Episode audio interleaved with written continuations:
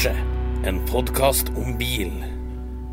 Da ønsker jeg velkommen til en ny episode av Lordens garasje.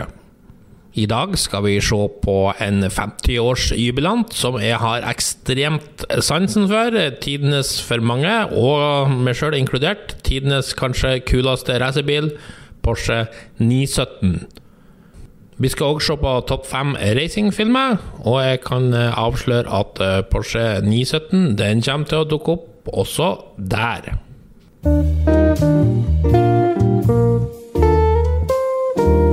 Lordens utvalgte.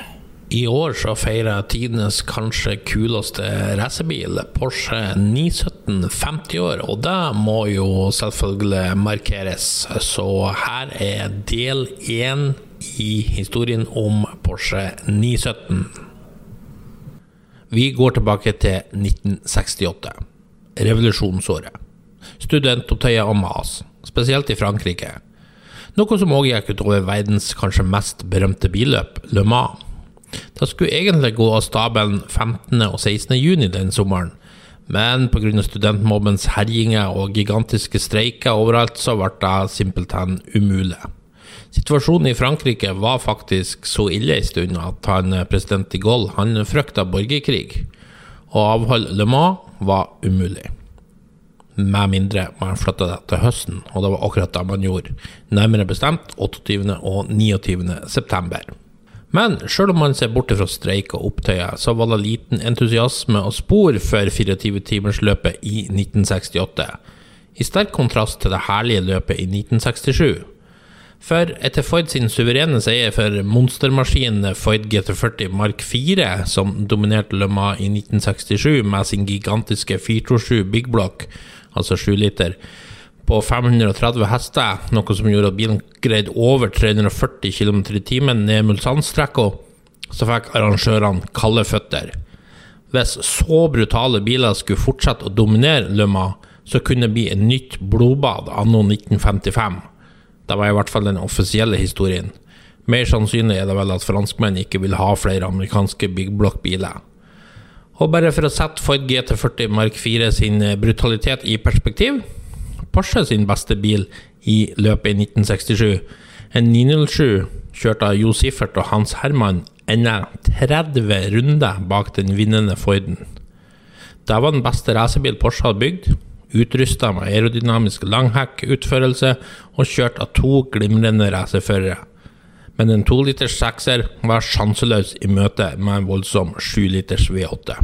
Så CSI, ei avdeling av FIA, bestemte nye regler for sportsvogner fra og med 1968. De grommeste gruppe 6-prototypebilene skulle fra 1968 bare ha 3-liters-motorer.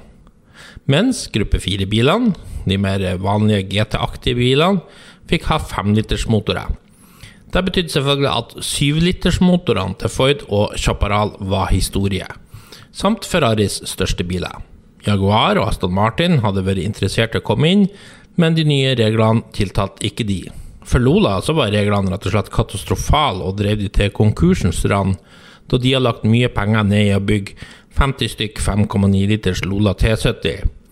Og Mirage-teamet, som var drevet av John Wyer i England, måtte òg gi opp sitt lovende M1-program og gå tilbake til den gamle Ford GT40 MK2.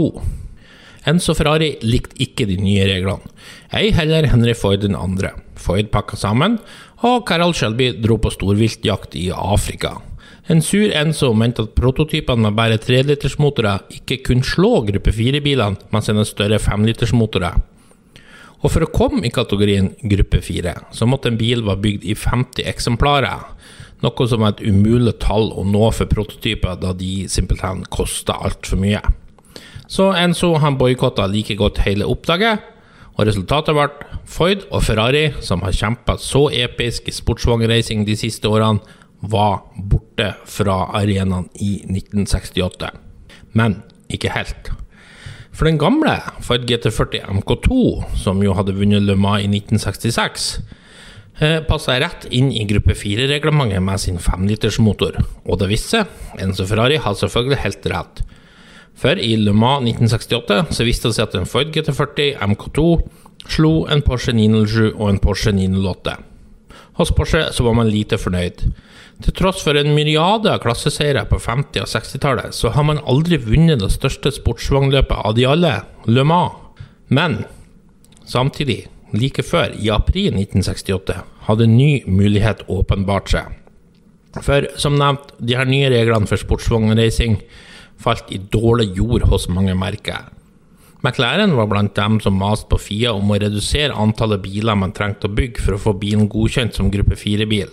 Kombinert med lav interesse generelt fra bilfabrikanter, så annonserte FIA i april 1968 at man fra sesongen 1969 kun trengte å bygge 25 biler, og ikke 50, for å få den godkjent som gruppe 4-bil. Ferdinand Peach jobba utrettelig for Porsche på denne tida, og han skjønte umiddelbart her lå det en mulighet nemlig å bygge en ekstrem prototype racer, men lage den i 25 eksemplarer, sånn at den kunne delta i gruppe 4-klassen. Men å designe og konstruere en sånn her bil vil koste betydelig summe, noe styret hos Porsche neppe vil applaudere. Peach han innkalte styremøte og argumenterte for at de fleste av de 25 bilene kunne bli solgt til private kunder. Men det var ikke nok, fikk han beskjed om. Og her går imidlertid eh, Porsche-historien litt i svart. For pengene de ble hosta fram, men hvem som hosta de fram, det er høyst usikkert. Var det Volkswagen-konsernet, Porsches partner i det kommende 914-prosjektet? Var det penger fra Porsches konsulentvirksomhet til andre firmaer? Eller var det den vesttyske regjeringa som spytta i penger til et sånt her prestisjeprosjekt? Svaret da får vi kanskje aldri, men i juli 1968 så fikk i hvert fall den nye racerbilen kalt Porsche 917 grønt lys. Ingeniør Hans Mesker leda teamet som jobba med den nye bilen, mens Peach holdt et strengt øye over det hele. Den største utfordringa var at Porsche aldri har prøvd å lage en strømlinjeform av racerbil med så stor motor før. Peach hadde som et klart krav at den nye 917 skulle være den raskeste bilen ned Mulsann-strekka på Le Mans, med en hastighet på rundt 380 km i timen. Det var rundt 80 km i timen mer enn de to siste prototypene fra Porsche 907 og 908. Og mye tid ble brukt i vindtunneltesting ved universitetet i Stuttgart, med hjelp fra aerodynamikkekspertene ved Sera-instituttet i Paris. Mesker på sin side leder utviklinga av en 180 graders V12-motor, og uttalte til den indre sirkelen i juni 1968 Motoren vil bli suksessfull fordi den vil være ukomplisert. Selve designet var nytt, men motoren brukte opplegget fra 6R-motoren med to plugger per sylinder, to ventiler per sylinder og de samme kammene, mens sylinderne og stemplene kom fra 3-liters åtteren. Størrelsen ble på 4,5 liter, godt under grensen på 5, og selvsagt luftkjørt. For å gjøre alt så lett som mulig ble mange deler laget av magnesium, titan og eksotiske legeringer av ymse slag. Ekstra tid ble brukt på uh, veivaksene, som alltid blir veldig lang på en V12-motor, noe som gjør at den gjerne flekser unødvendig mye. I stedet for å la enden av veivakselen være kobla til girkassen, som jo er det vanlige, så fant derfor Mesker opp en løsning som gjorde at veiva var kobla til en mellomaksel midt under den, som igjen gikk til girkassen. De første dynotestene i desember 1968 viste 542 hester ved 9000 omdreininger. 20 hester mer enn forventa, noe som lover godt. Rundt motoren og girkassen bygger man så et ekstremt chassis bestående av tynne aluminiumsrør, som for øvrig alltid var fylt med gass for å avsløre sprekker i sveisekjøtene, med et lettvektskarosseri laga av glassfiber tredd over det hele. Målet var nå Le Mans-løpet i 1969, og tida løp fort fra det lille teamet. I mars 1969 så begynte man å sette sammen den første bilen, og man rakk akkurat å få den ferdig 10. mars, sånn at den kunne stilles ut på Genéve-utstillinga 12. mars 1969, som var bilens offisielle debut. Forbløffa tilskuere klappa unisont da bilen ble avduka, og på bildet så ser man til og med at han Ferdinand Peach smiler, og det skjedde ikke ofte. Men det var ingen tid til å hvile på laurbærene. Le Mans skulle gå av staben 14. og 15. juni, men allerede 25. april så skulle 1000 km-løpet på Monza finne sted. Da hadde Porsche tenkt å debutere med den nye bilen, og det var bare litt over en måned til. På den tida måtte man bygge 25 biler som skulle vises og godkjennes av FIA. En tilnærmet umulig jobb. Da skjønte jo òg Porsche og ba om at de kunne få vise fram 18 biler, og at de siste sju kunne vises på en senere dato. Men nei, Fia forlangte 25 biler. Den første inspeksjonen kom 20. mars, og da var jo bare to biler ferdig. Sjøl om eh, mange andre biler var sånn høvelig ferdig. En ny dato ble satt, og 21. april så kom Fia på besøk for å titte nærmere på de 25 lova bilene. Alt av ledig mannskap jobba på bilene dag og natt, og da dagen kom, så sto 25 biler og glinsa i sola. Porsche 917 var godkjent til bruk i gruppe 4. Men godkjenning var én ting. Å lage bilen til vinnermaskin var noe helt annet. Det viste seg fort at bilen var ekstremt vanskelig å kjøre. Løpet på Monza rakk man ikke, og da den offisielle testdagen for Le kom i starten av april, så klagde alle førerne over bilen, som var ustabil på alle mulige måter. Den spora fra side til side, og når man begynte å komme opp i virkelig store hastigheter, så ble man òg plaga med løft. I 1969 så var jo fortsatt det her med aerodynamikk og marktrykk ukjent territorium, og vindtunneltestinga har kun vært fokusert på minimum luftmotstand. Marktrykk hadde ingen fokusert på. Resultatet ble i grunnen at eh, førerne ble redd bilen, som var mye raskere enn noen annen bil de noen gang hadde prøvd. Da første løpet for 917 ble satt til 1000 km-løpet på Spa 11. mai 1969. Og under trening så kjørte Jo Siffert 6,7 sekunder raskere enn den beste 908. Allikevel vært han å kjøre den gamle, velprøvde 908 med 350 hester i løpet. I stedet så ble han Gerhard Mitter som fikk æren av løpsdebuter beistet, noe han var alt annet enn glad for. Da var det én runde før motoren røk. Det var lett å bomgire med 917, men ryktene ville ha det til at han Mitter har bomgiret med vilje, sånn at han skulle slippe å kjøre mer. Det neste løpet på sportsvognkalenderen, og den siste før Le Mans, var 1000 km-løpet på Nürburgring. Hvem har lyst å kjøre den farligste racerbilen i verden på den farligste racerbanen i verden? Svar ingen. Alle toppkjørerne valgte 908. Men David Piper og Frank Gardner ble hyret inn for å kjøre 917, og de klarte å få den i mål. På en åttendeplass, fire runder bak vinnerne. Men Nürburgring var en håpløs bane for en sånn her bil. Le Mans var mye bedre egnet med sine raskere partiet. Målet var seier, og Porsche stilte med tre fabrikkbiler, hvorav én var en ekstra reservebil. En for Vic Elford og Richard Atwood, en for Rolf Stamlen og Kurt, Kurt Arens jr., og en reservebil for Herbert Linge, Brian Redman og Rudi Lins. I tillegg har man like før løpet solgt den første privaten i 17 til en kunde, britiske John Wolff. Det viste seg at bilen fortsatt var ekstremt skummel å kjøre. Den tok opp hele banebredden ned Mulsann-strekka når man kom opp mot makshastighet, og Gentleman's Racer Wolf innrømmer at The power in the car scared the pants off me. Flere hos Porsche ble mer og mer bekymra for at en Gentleman Racer skulle kjøre verdens farligste racerbil, og prøvde å overbevise Wolff om at det var bedre at Herbert Linge, som var fabrikkfører for Porsche i reservebilen, som ikke skulle brukes, tok det første stintet. Men Wolff var urokkelig. Han vil starte løpet i bilen sin. Rolf Stomnen på sin side kjørte inn til ny banerekord under kvalifisering med 3.22,9. Over to sekunder raskere enn søsterbilen med Vic Elford i førersetet. Det var òg 0,7 sekunder raskere enn banerekorden fra 1967, som jo hadde blitt satt med 7-litersmonsteret Ford GT40 Mark 4. Det var altså ingen tvil om at de to Fabrikk 917 var de raskeste bilene i feltet, men spørsmålet var selvfølgelig vil de holde i 24 timer. Da løpet starta, protesterte Jackie X mot vanviddet ved den vanlige startprosedyren ved å gå til sin Ford GT40, i stedet for å spurte av gårde til bilene som han tradisjonelt gjorde. X satte seg inn og tok seg tid til å feste sikkerhetsbeltet før han rasa av gårde. I motsetning til de andre førerne som bare slang sine bilene, starta de og rasa av gårde mens de prøvde å feste sikkerhetsbeltene i løpet av den første runden. Dessverre hadde X rett i sine sikkerhetsbekymringer. Uerfarne Wolf i sin private 917 mista kontroll over bilen sin da han fikk to hjul opp på gresset i den første runden. Bilen spant ut av kontroll før den rullet rundt og traff ei skråning hvor den eksploderte. Wolf har allerede blitt kasta ut av bilen uten at det hjalp stort. Han var død da ambulansehelikopteret ankom sykehuset. Stammen ledet frem til de første pitstoppene, men fikk så problemer med oljelekkasje fra girkassen, og man måtte til slutt kaste inn håndkleet etter 148 runder. Men det gjorde ikke noe, for den andre 917, med Quick Wick Alford og Richard Atwood, dominerte løpet. Da natta kom, ledet de foran to Fabrikk 908, og alt lå til rette for Porsches første seier på Le Mans.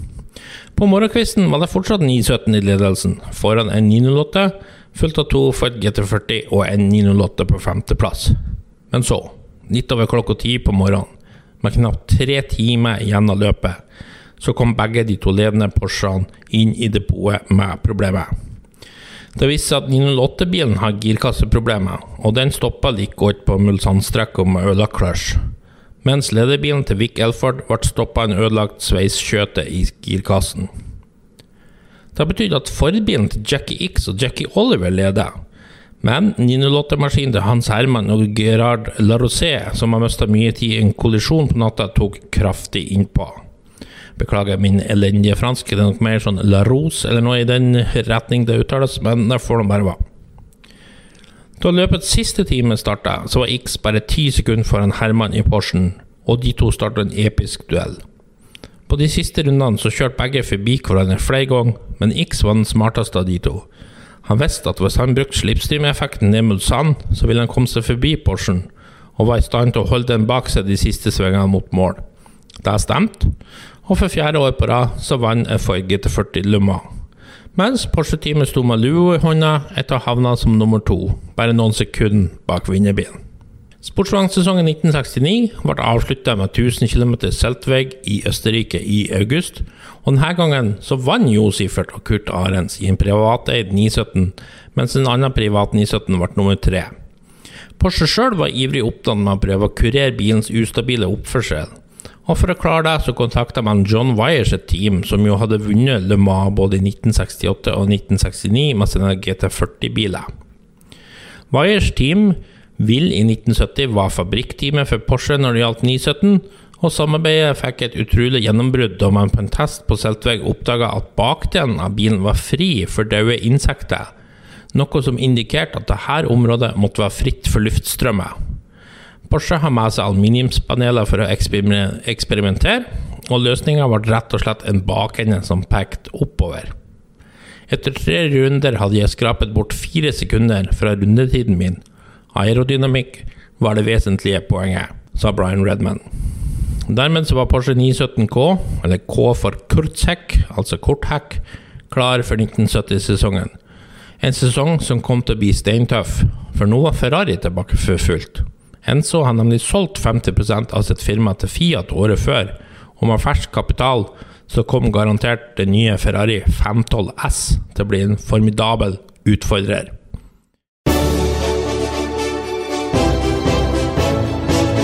Nordens lister. Bilfilmer er så mangt. Fra komedier om eh, Boblo Herbie til skrekkfilmer om Christine og voldsomme, endeløse biljakter i Mad Max 2. Men Bilfilmer kan òg deles opp i ulike kategorier, og en av disse kategoriene er racingfilmer. Altså filmer som handler om billøp i organisert form. Formel 1, NASCAR, IndyCar, rally, sportsvognracing osv. For å lage lister over de beste, så må man ha en del strikte begrensninger, syns jeg. Ulovlige billøp som f.eks. Cannonball er ikke godkjent, så derfor må jeg dessverre utelate den fantastiske komedien The Cannonball Run. Ulovlig street racing synes jeg kommer i samme bås, sånn at uh, Fast and Furious-filmene og andre i denne gata må bli diskvalifisert. Kappkjøring fra ett mål til et annet, som f.eks. Smokey and the Bandit og Vanishing Point, det er heller ikke godkjent som racing i min bok. Dermed bør kriteriene være sånn noenlunde klar, men sjøl da er det mengder av filmer å velge mellom. Dessuten må man se på helheten i filmen. Et godt eksempel.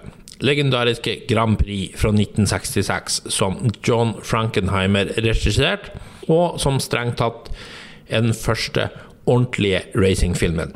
Filmen har de kanskje beste innbordsscenene som noen ganger filmer, med simpelthen magiske klipp fra gamle, livsfarlige spa i Belgia, som jo faktisk var regnet som farligere enn Nürburgring på det tidspunktet, og det sier litt. Og ikke minst fra Monza, hvor man fikk film på ovaldelen. Ut ifra de her to scenene alene, så burde filmen være omtrent øverst på enhver bilfilmliste. Men problemet er Filmen er tre timer lang, og godt over to timer går med til et trøstesløst, kjedelig kjærlighetsplott som får omtrent hva som helst Sex and the City-episode til å framstå som superaction i forhold. Med andre ord, hele filmen må være bra, og ikke bare noen enkeltscener her og der. Til syvende og sist så blir det imidlertid uansett et subjektivt spørsmål om smak og behag, så det her er jo kun mi høyst subjektive liste over hva som er tidenes fem beste racingfilmer. For å gjøre det kanskje litt mer interessant, så tar jeg en slags nedtelling, sånn at jeg begynner på femteplass og går nedover. På femteplass The Last American Hero fra 1973.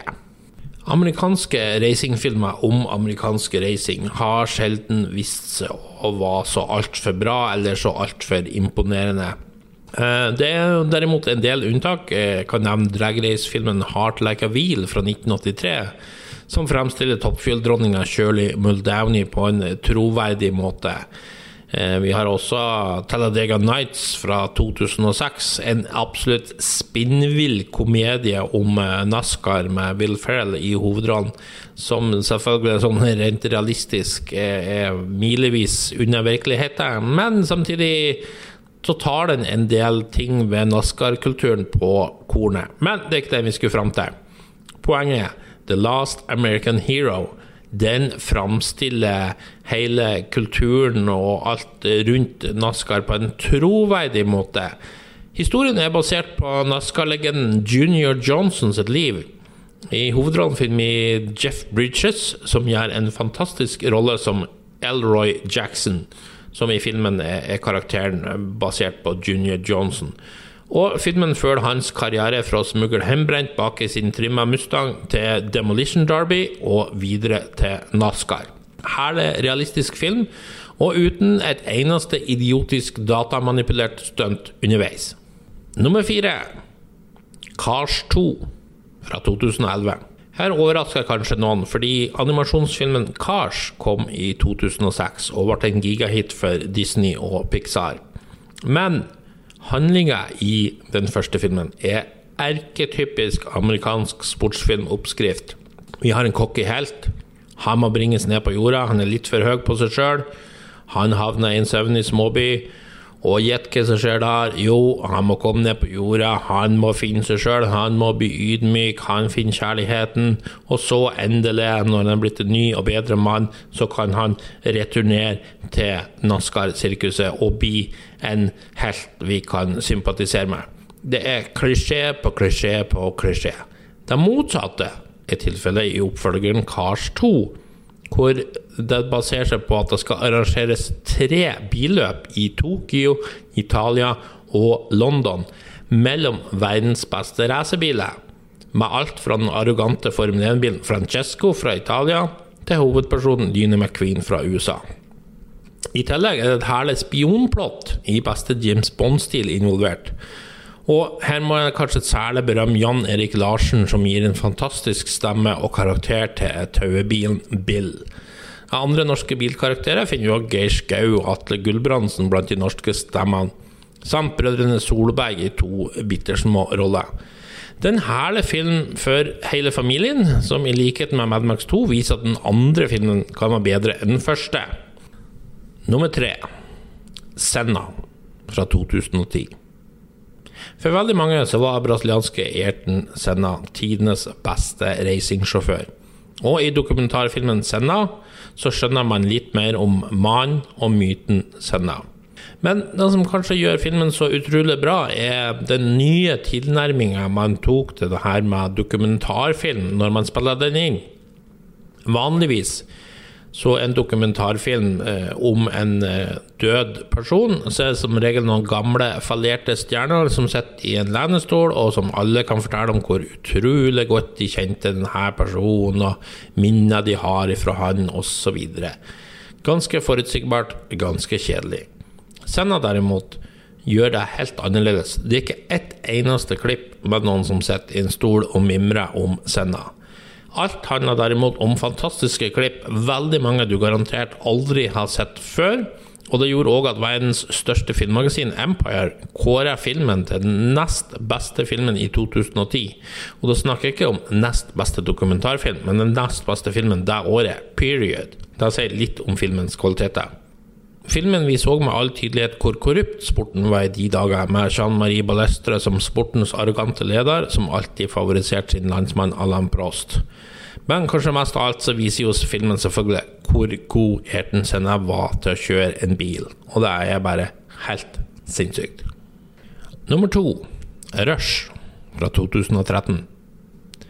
1976-sesongen i Formel 1 regnes som en av de mest dramatiske sesongene noen gang, og den danna plottet for filmen Rush, som handler om den voldsomme rivaliseringen mellom Nikki Lauda og James Hunt da året.